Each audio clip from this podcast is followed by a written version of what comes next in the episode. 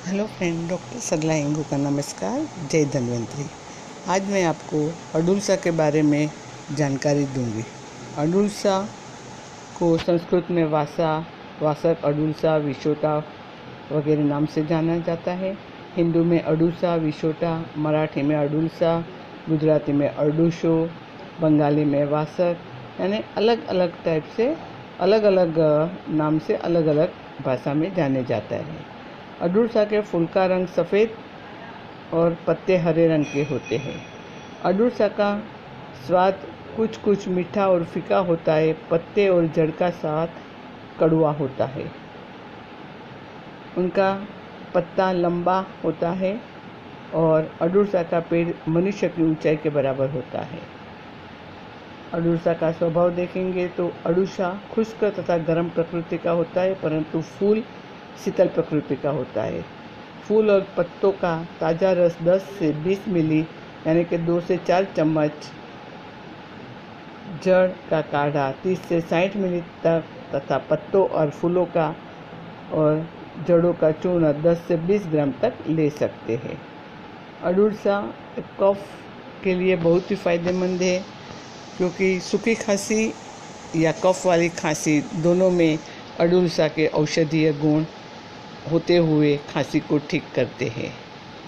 आयुर्वेद के मतानुसार अडुरसा कड़वा कशीला शीतल प्रकृति का स्वर के लिए उत्तम, हल्का, हृदय के लिए गुणकारी, कफ, पित्त, रक्त विकार, वमन, उल्टी, सांस, बुखार, खांसी, अरुचि और पुराना जुकाम और साइनोसाइटिस जैसे रोगों में सफलतापूर्वक प्रयुक्त किया जाता है।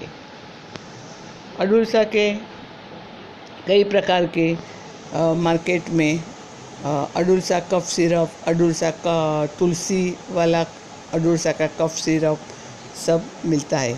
वासा ओले आता है, वासा रिस्ट आता है, सभी तरह का अडुलसा का प्रोडक्ट मार्केट में अवेलेबल है। लेकिन अगर आपको अडुलसा खांसी और खांसी में आराम चाहिए या दमा में आराम चाहिए तो अडुलसा का आठ से दस ताज़ा पत्तों का कूट के रस निकाल के, एक चम्मच रस और आधा चम्मच शहद मिला के दिन में, सुबह में, दोपहर को और रात को दिन में तीन बार लेने से खांसी में आराम हो जाता है। और ये प्रयोग जब तक चालू रखना, जब तक आपको खांसी में आराम न हो जाए।